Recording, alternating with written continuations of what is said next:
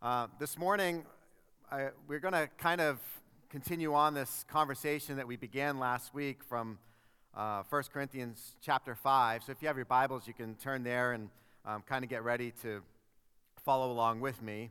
But the question we asked last week was Does the church have anything to say about such things as immoral behavior? Um, and there's kind of two points of view that I wanted to tackle. One, uh, which we largely tackled last week and we'll spend a little more time on this morning, is uh, specifically how does the church handle things like immorality, um, other matters of life within the context of its church community? When you're talking about the actual uh, members of a church, uh, like how do we how do we handle uh, something like immorality? And so, you know, the story that we looked at last week gave some instruction. And then the other question is um, what is the relationship between the church's moral beliefs and the outside world who may have um, a set of beliefs that are contrary to what you'd find within a believing community? Like, what's our relationship with that? Uh, is there, is there a, a, way in which the church can speak into that? Um, ought the church speak into that? And, uh, and so we get a little bit of perspective because of this scenario that was occurring within this ancient church at Corinth. Uh, we, we, we get some insight into that. So I want to look a little bit at that this morning. Now, I, I do think it's important for us again to just be reminded of some differences between what we think of and what we experience as church and what uh, what Paul would have understood as church. You know, if I, if, if I invited Paul to come to church this morning, uh, he would have a very different idea about what that meant compared with what is actually going on here. And that doesn't mean that what's going on here is necessarily bad. It's just, it's different from what would have uh, certainly been at the forefront of his mind. You know, when we think about the word church, we think about maybe a building, right? Somebody says the word church, your first reaction toward that might be a building that is known to be a church. Or um, we might think initially of something like an event, right? We go to church. Um, Paul would not, that, that wouldn't even have hit his radar at all. Uh, you say the word church to Paul, Paul would have only imagined people. That would have been the first thing that would have come to mind. Uh, in Paul's vernacular, the church was uh, a group of followers that were deeply committed to following the teachings of Jesus and also were very deeply committed to each other. Um, they were truly in each other's business. They, uh, they really referred to and felt toward one another uh, that they were like brothers and sisters. Uh, uh, words that we might throw casually around, but words that had deep significance to them. Uh, the, the fact that I came up here and I invited you all to say hi to somebody only scratches the surface of what you would have experienced in the community. Uh, Paul would have taken me aside after the church service is over and said, Hey, where was all the kissing? You know, you told me to come to church. I was expecting to see, right? Because, because um, brothers and sisters in the Lord, they were instructed to greet one another with a holy kiss. There was, there was, a, there was a level of intimacy, of, of being in one another's lives, where, uh, uh, you know, that, it just looked a little different from us cold hearted New Englanders, right? Especially on a cold winter day. Um, and so, uh, just to kind of say out loud what is going on here, um, we have what I think we could describe as a Christian based worship service, right? Uh, that's, that's the event that we sort of pull together Sunday after Sunday after Sunday after Sunday is this, this Christian based worship service. And it's, it's derived, it's derived a little bit from the ancient church.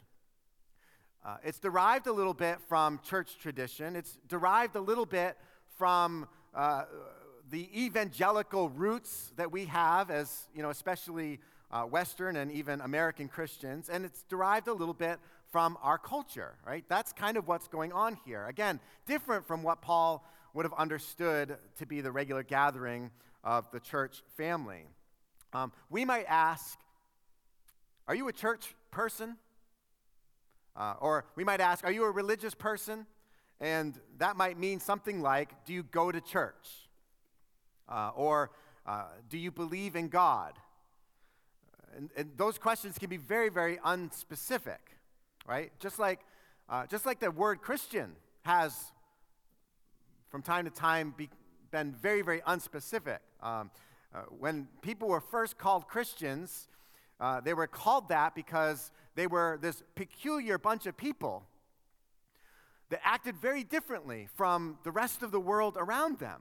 Uh, and it had come to be known that they were followers of the way. Uh, of what way? Well, of the way of Christ. And so they were given this nickname, or they were called Christians. Um, but Christian took on different meanings at different times. It came to be synonymous with, at one point, practically every citizen of the Roman Empire uh, for hundreds of years. Uh, it became sort of the de facto description of a person who was simply an inhabitant of Western countries for hundreds more, regardless of how authentic their beliefs were or how Christ like their practices were. And so Paul would have had a very narrow way of seeing uh, who the church really is. Um, he would have seen the church as people who believed that Jesus Christ was raised from the dead and who have embraced Christ as their Lord. Uh, that would have been the simple definition for a Christian if you were to ask Paul. And the believe part well, that was easy, right? Because anybody could, just as anybody can, say, we believe anything, right? To, to just talk about a belief is, is really one thing. Uh, the trickier part was the Lord part. Um, not only did they profess a belief in Jesus that he was raised from the dead, but they also embraced him as their Lord. And that was, that was far more difficult because because people could test that, right? People could test whether or not you actually embrace Jesus as Lord based on the evidence that came out of your life, the way that you lived your life. Um, was, a, was an indication of whether or not you were actually following Jesus. And so um, I want to point out, just as we're getting into the, the text that we're going to look at this morning, that, that Paul's going to use some language that differentiates between two categories. Uh, he's going to use the language of insiders and outsiders, right? People that are inside the church and then people that are outside the church. And uh, I just want to recognize, uh, again, like I did last week, that, that there are people in this room that are outsiders. I don't know. I don't know who they are. I don't know in particular who they are, but like you gather enough people around together, right? Um, it's a, something like a worship service, and you're going to have people that have truly professed a belief in Christ, that God raised him from the dead, and that have committed their lives to him as Savior and Lord, and have become part of this, this, this, this church family, right? They're, they're people who, uh, that is a great matter of importance in their lives. And, and then you are also going to have, again, and this sort of kind of, I think, really delves into our evangelistic roots. We see our worship service on Sunday morning as an opportunity not only for the church to gather, but for other people to experience that who might at some point decide to become part of uh, the church. And so, if you're here today, and as we're as we're going through this, there's there's something that makes you feel like I'm an outsider, right? Or I'm on the outside. I, I just I want, I want to set your heart at ease a little bit. I want, I want for you, I don't want for anybody to feel bad for where they are with regard to how they relate to uh, the church, right? Again, I am so glad you're here. I, I, I don't tell the Christians in the room, but I'm more glad that you're here than that they're here. All right? Seriously. Uh, we love the fact that God has so blessed our church um, with the ability to engage our community and to see people coming in that don't know Christ. That is a major part of why we gather together Sunday after Sunday. And so, um, again, I just want you to know how valued you are and how glad I am and so many others here are that you're here. But I also don't want to just uh, completely ignore the reality of what is going on here because it's going to become important as we're getting through this this morning. Um, so, our church, um, this church service, uh, there's Christians in the room, and there are people who are, if I could say it this way, who are not yet Christians, uh, whom I hope will at some point decide uh, to become followers of Jesus. And again, it's not bad, it's just different, right? And, and so we just need to understand what we're talking about. All right, so 1 Corinthians chapter 5, if you don't have a Bible, the words will be up on the screen behind me. I'm just going to read through the text, um, and then we'll go through it. Um, 1 Corinthians chapter 5, starting in verse 9. Uh, so Paul writes to the church, he says, I wrote to you in a letter not to associate with sexually immoral people. So this letter that we're reading is called 1 Corinthians. Uh, we have in the biblical canon, we have two letters that Paul wrote to this church in Corinth. We call them 1 Corinthians and 2 Corinthians. The first one was written first, the second one was written second. Very good. Uh, just glad to know you're all with me. Well, it turns out Paul had written other correspondence to the church as well, uh, correspondence that we do not have um, any possession of. Uh, we don't know exactly what was in Paul's first letter. It was not, it's not part of the biblical canon, and uh, at this particular point, there is no, um, there are no manuscripts that have survived the years, right? Most likely because they weren't considered to be canonical writings or part of what would be preserved as the scriptures, uh, and so they weren't uh, uh, this letter that Paul is referring to wouldn't have been written over and over and copied and copied and copied and copied and handed on, you know, kind of from church to church and then also down from generation to generation until ultimately it was uh, uh, really kind of put into uh, and decided to be part of the canon of Scripture. Uh, so, anyway, but Paul wrote this letter and he says, I wrote to you in a letter not to associate with sexually immoral people. I did not mean, right? So there's there's a misunderstanding with what that meant. And so Paul says, I did not mean the immoral people of this world or the greedy or swindlers or idolaters. That is, if you were to walk outside um, the context of your church and come across greedy people, swindling people, idolatrating people, uh, these are not the people that I, w- I was commanding you not to associate with. Otherwise, you would have to leave this world. But actually, I wrote to you not to associate with anyone who claims to be a brother or a sister and is sexually immoral or greedy, an idolater or verbally abusive, a drunkard or a swindler. Do not even eat with such a person. For what business is it of mine to judge outsiders? Don't you judge those who are inside? God judges outsiders. Remove the evil person from among you. So, just as a reminder from last week. Uh, the situation in Corinth was that there was this, uh, there was this behavior of gross sexual immorality, described by Paul as something that even the world wouldn't tolerate. And it was being tolerated within the context of the church community. It was being treated as if it were nothing, as if it were not sexual immorality. And so Paul had deep concern for the way the church was navigating through what he saw as a crisis, which they apparently did not see as a crisis. And so, even, even here, as we're given a little bit of insight with how the church relates to the outside world, remember the context is really largely pointing to this particular situation that Paul needed to have dealt with. All right? Um, uh, and so here's the question when, when it comes to Christians, who should and should they not associate with? Paul said, I wrote you not to associate with anyone who claims to be a brother and sister and is, and then he lists these five things sexually immoral, or greedy, or an idolater, or verbally abusive, or a drunkard, or a swindler. Ooh, was that six? One, two, three, four, five, six things. I just learned something. All right. Um, when I was preparing this, I wasn't using my fingers, so I apologize. Uh, so he says, I don't want you to associate with such people. To associate is to mingle closely with another person, right? There's a, um, there's a, there's a, a sense that there's deep community and connection with this person. And um, I do think it's really important for us to understand that what Paul is forbidding here, this is not intended to be like the first reaction the church has toward an immoral person. Okay?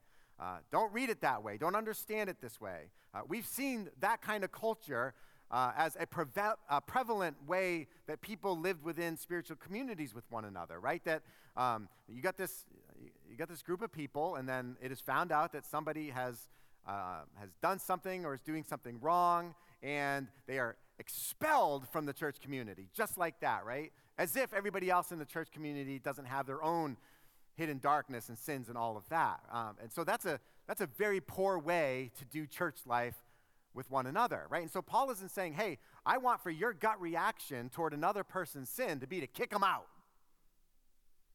Can I get an amen? Anybody glad for that? Right?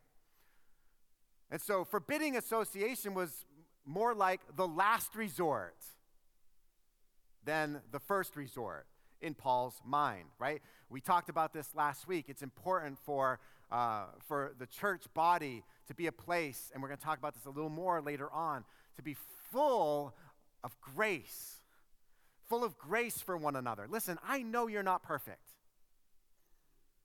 If you don't know it already, you will at some point if we get to know each other well enough. I'm not perfect either, right?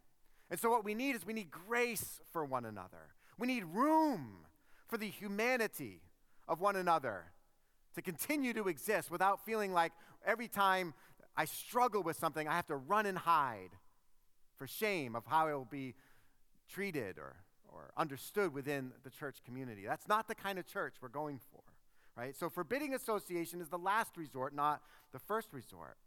Now, remember, this specifically refers to a person who may have a verbal profession of faith, but is choosing to live in a way that is contrary to that profession, right? This is the distinction that Paul makes between people who are within the church community and people who are outside the church community. What we had in this scenario was a man who claimed to be, who professed to be a believer in Christ, who professed to have embraced Christ as Lord, and yet was carrying on in his life in what Paul describes as sexual immorality. Um, and that introduces this list of things that Paul uses um, to, to indicate the kind of person that you are not to associate with, right? And, and the sexually immoral is just one. But really, the deciding factor was this, was this disconnect between what a person professed this person who was a part of the church community and what they actually were doing. Um, now, this doesn't mean that the church consists only of sinless Christians. Okay? What we don't have is some kind of sin detector or sin thermometer, right, that everybody can walk through or be put up against to determine, well, how much sin do you have, if any, in your life, right? And based on that indication, decide whether or not you're part of the church, right? There is no such thing as a sinless Christian. That is, there is no such thing as a, as a follower of Christ, a truly devoted follower of Christ, who does not continue to struggle with sin in their lives. And so, what Paul is not expecting or insisting on is this idea that you're going to have a church community full of perfect people. However, what Paul did understand was that to become a Christian means that something has happened in the life of a person. Something has happened. A little bit like the difference between uh, getting a visa to enter and visit a country that's not yours, where while you're visiting there, deportation is always a possibility, right? To be sent back to what is actually your country. The difference between that versus going through the process of naturalization and swearing an oath, where you become a permanent citizen with all the rights and responsibilities of citizenship, right? There's something has happened in the life of the person who has taken that oath of citizenship.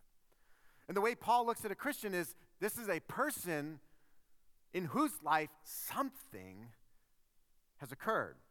Um, uh, we have throughout the Bible, uh, the New Testament, uh, you know, where people are, are becoming Christians, becoming followers of Jesus, we have, we have all this language of the old life and the new life, the old self and the new self, um, the instructions to put to death, right, that which was before and be raised to new life. Words like being reborn or born again, uh, a new creation where old things are passed away and the new has come, right? There's, there's something in particular that has happened in the life of a person who's become a Christian. It isn't a come in as you are and leave exactly the same without any change whatsoever.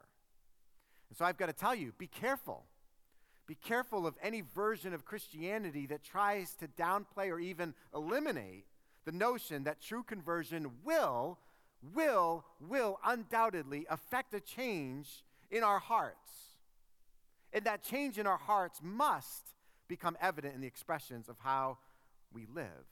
Right? That is what is part of what it means to become a follower of Jesus. Um, now, somebody might ask the question, well, you know, but I still struggle with things that were part of my old life. Does that mean I'm not a Christian? Does that mean I'm not a part of the church because I still continue to struggle with those things?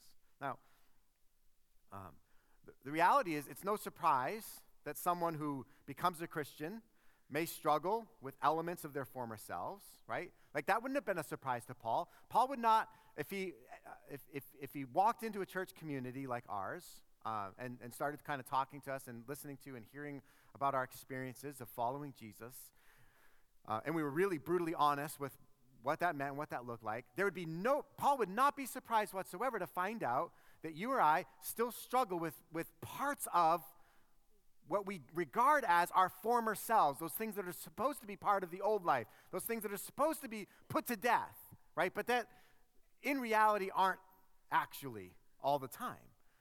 That wouldn't have been a surprise to Paul. What would have been a surprise to Paul is that somebody would proudly embrace their ungodly behavior. What today somebody might call, I'm just living my best life.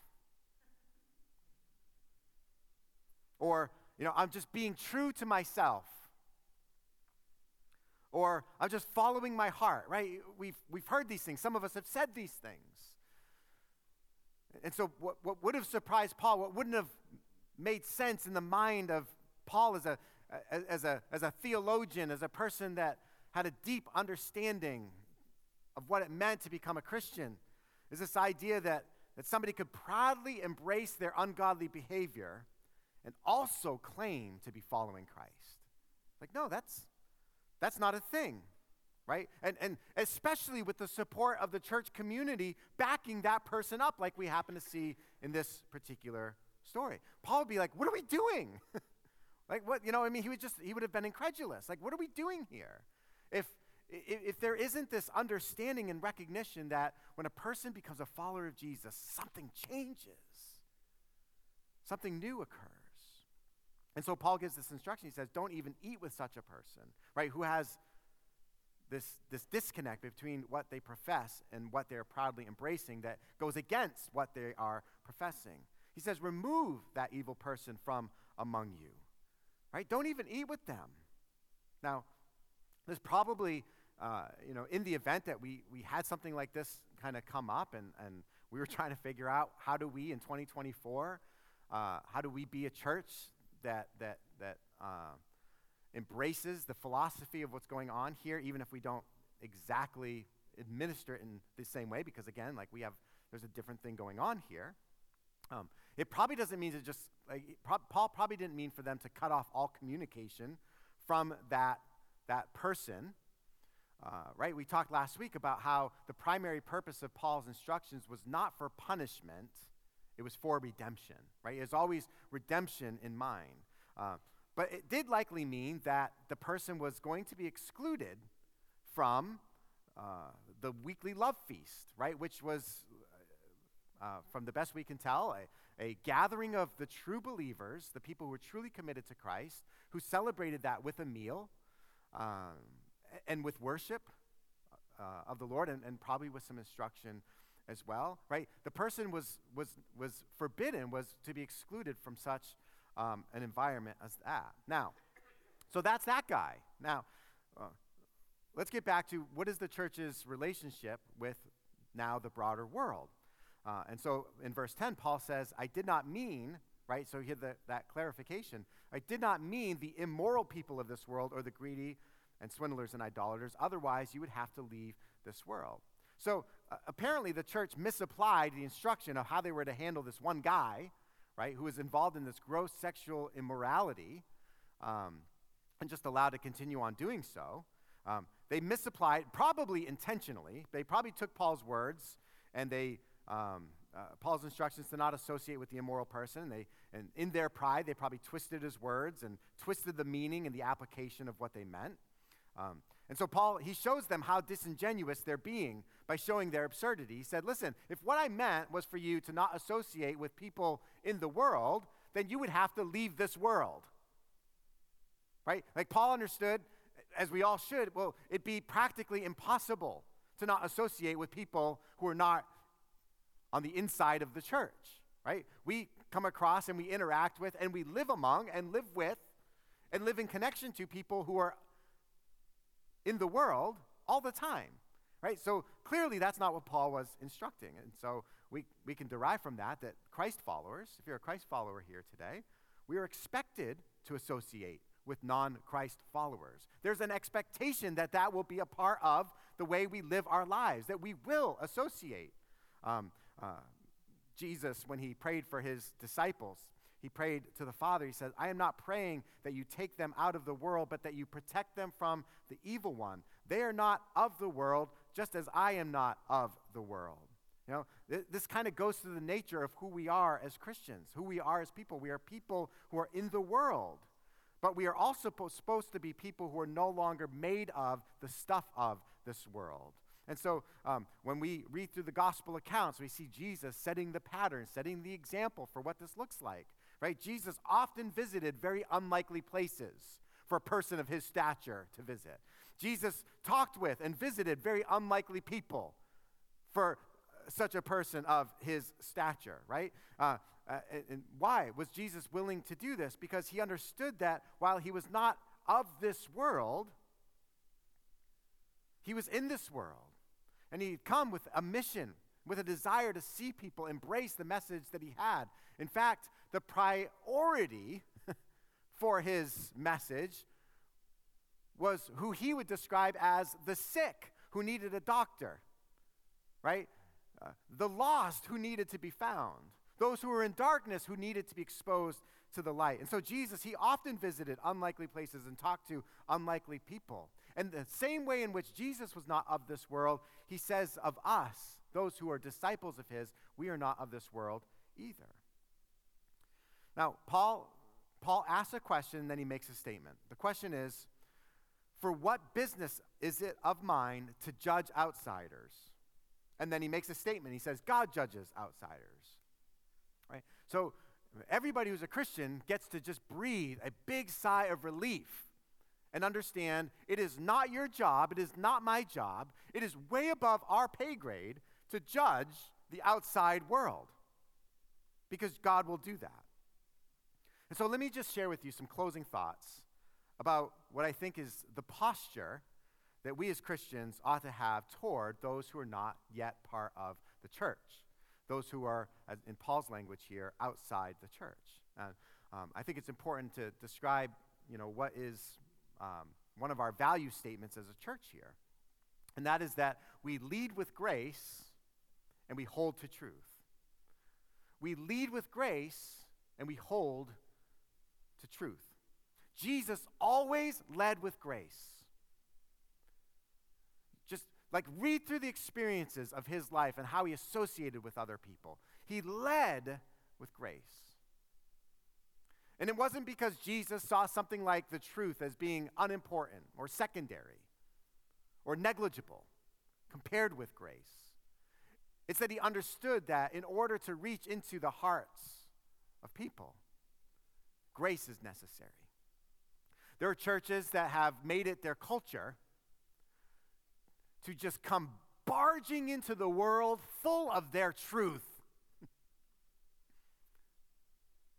right? And if, if, if, if I can be faithful enough to the truth and if I can yell and scream more loudly about the truth than the people who are yelling and screaming about the lies that are contrary to the truth, then I'm doing God a great service, right? There, there, are, there are churches that have, that, that has been their custom, that has been their culture.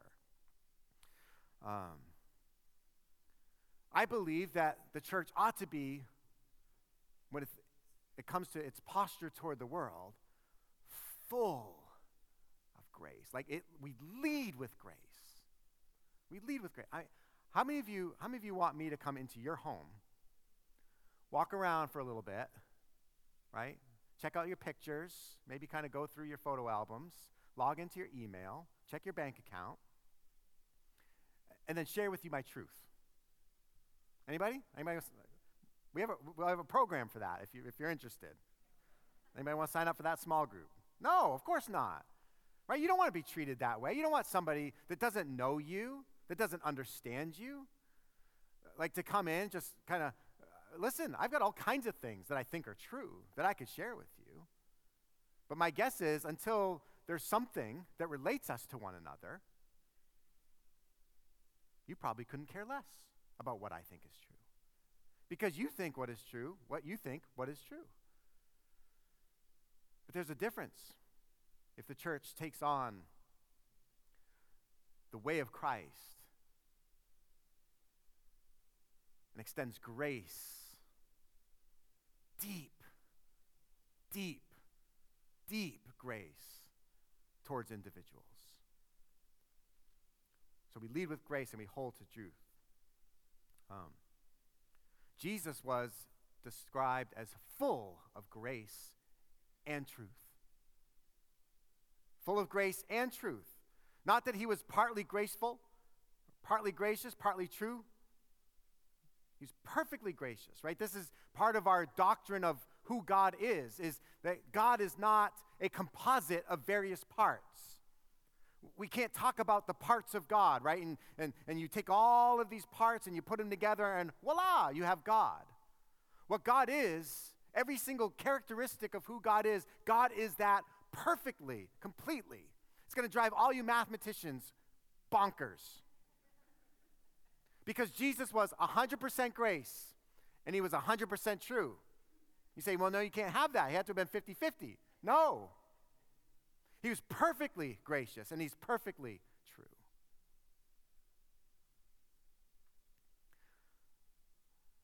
There is, and like we're all guilty of it, a tendency to be very unbalanced in where and how we relate to one another.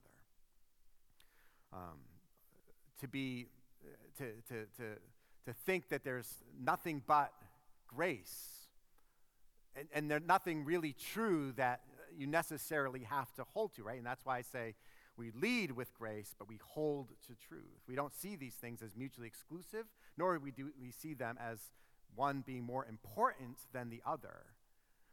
But one precedes in front of the other. Grace precedes truth, or at least I believe it ought to. Um, some of you may not know this, but you're attending a church, I think, you're attending a kind of church that is going to be experience criticism from every side, right? You're gonna you're gonna have on the one hand you're gonna have people that think like this is a church that's just you know I hate to even say these words, but soft on sin.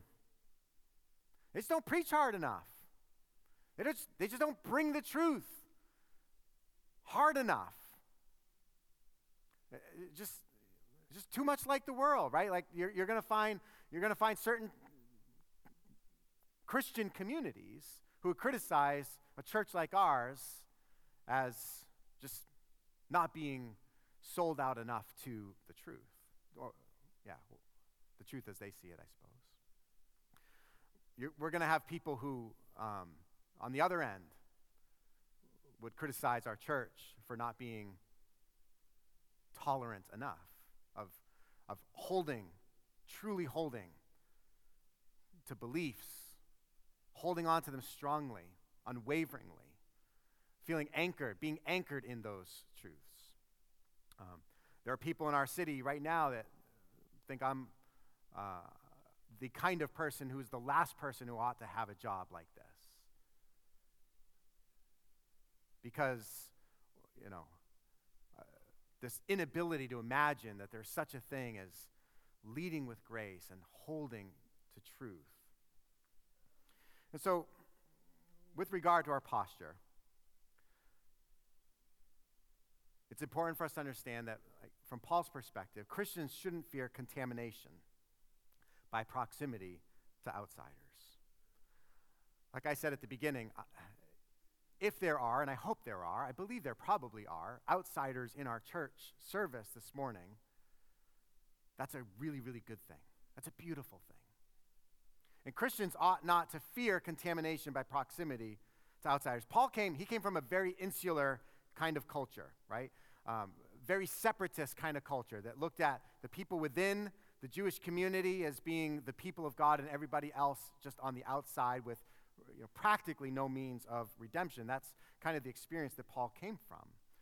Um, and, and that kind of separatist vision can do nothing but create fear, right? Fear for the other, fear for that person who is different, fear for that person who believes differently or whose worldview is not the same as mine.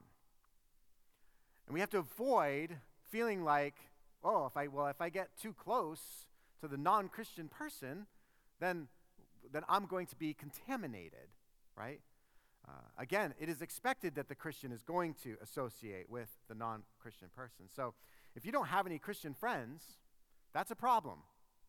Right? If you're here today, like if you're a Christian and you don't really have any Christian friends, that's a problem. You need people speaking into your life. You need people, hopefully, that are a little further along the journey than you are, who are challenging you and inspiring you to take deeper, further steps with Christ.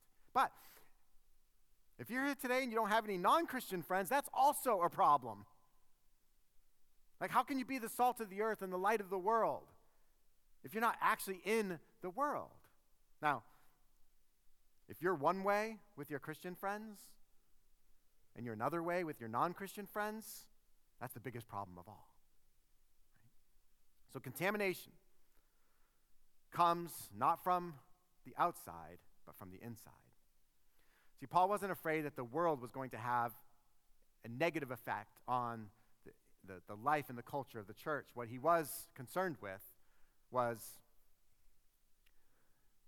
has the church been, is the church being contaminated from the inside? Right? That's what was going on in the case of this immoral person.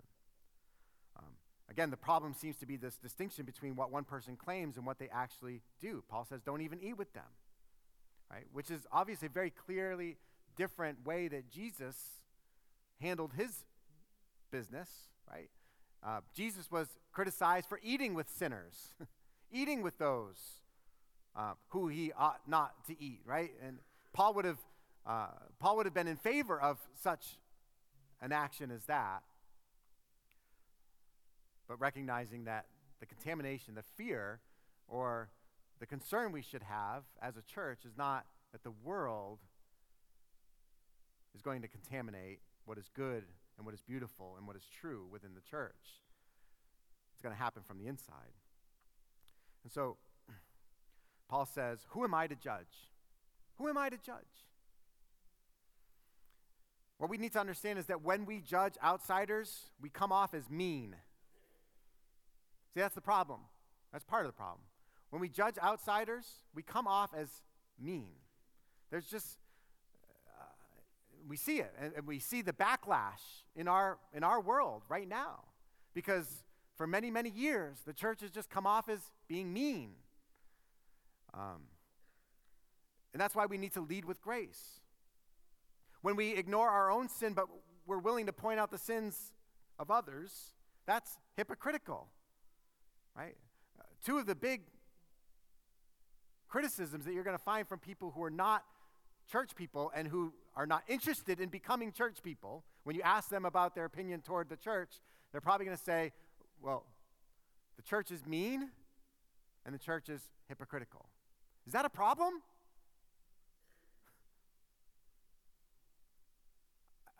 I feel like that's a publicity problem, right? Like if, if that's actually the message that the church is most associated with. That that's just a group of people who are mean, a group of people who are hypocritical. Because listen, just like you and I know that one another is not perfect, people in the world also know we're not perfect. Right? They may even be more attuned to it. But this was their arrogance, the church in Corinth. They failed to ignore Paul's instructions when it came to one of their own. They even shielded their sinfulness by an apparent dissociation from the outside world, right? They, they had all these ways of saying, look how different we are from the world, look how spiritual we are. But they're only hypocrites. And so, what do we need to do? We need to lead with grace, we need to hold to what's true. This morning, if, if you're a person here who wants to become a Christian, like as we are talking, and uh, there's just this recognition that you have not taken that step to actually embrace Christ as your Lord and your Savior, I want to encourage you at some point, as soon as possible, talk to another Christian. Any, any Christian person ought to be able to lead you in a conversation that helps you find Jesus as your Lord and Savior. If you don't know a Christian or like a Christian brought you to church this morning and you're not really sure if that person is a Christian, then uh, feel free to reach out. Uh, anybody on our staff uh, would be happy to have a conversation with you to help you discover what it means to become a follower of Jesus Christ. If you're a Christian here this morning, I just want to ask you is there something in your life that's inconsistent with your faith? Don't be satisfied with staying as is we ought to feel something about and toward our brokenness, our sinfulness, right? Not be like this immoral brother who just kind of went on as if he were doing nothing wrong, celebrating it even, justifying it even. And finally, spend some time thinking about your relationships. Do you have Christian following friends? Uh, maybe who are further along the way than you are? Are they speaking into your life? Do you have, do you have friends who aren't Christians? That you can practice real grace toward? Can you exercise those grace muscles toward a person who is unlike you? The grace that you have as a follower of Christ experienced from God. Are you able? Are you willing? Are you ready to share that grace with somebody else? We lead with grace. We hold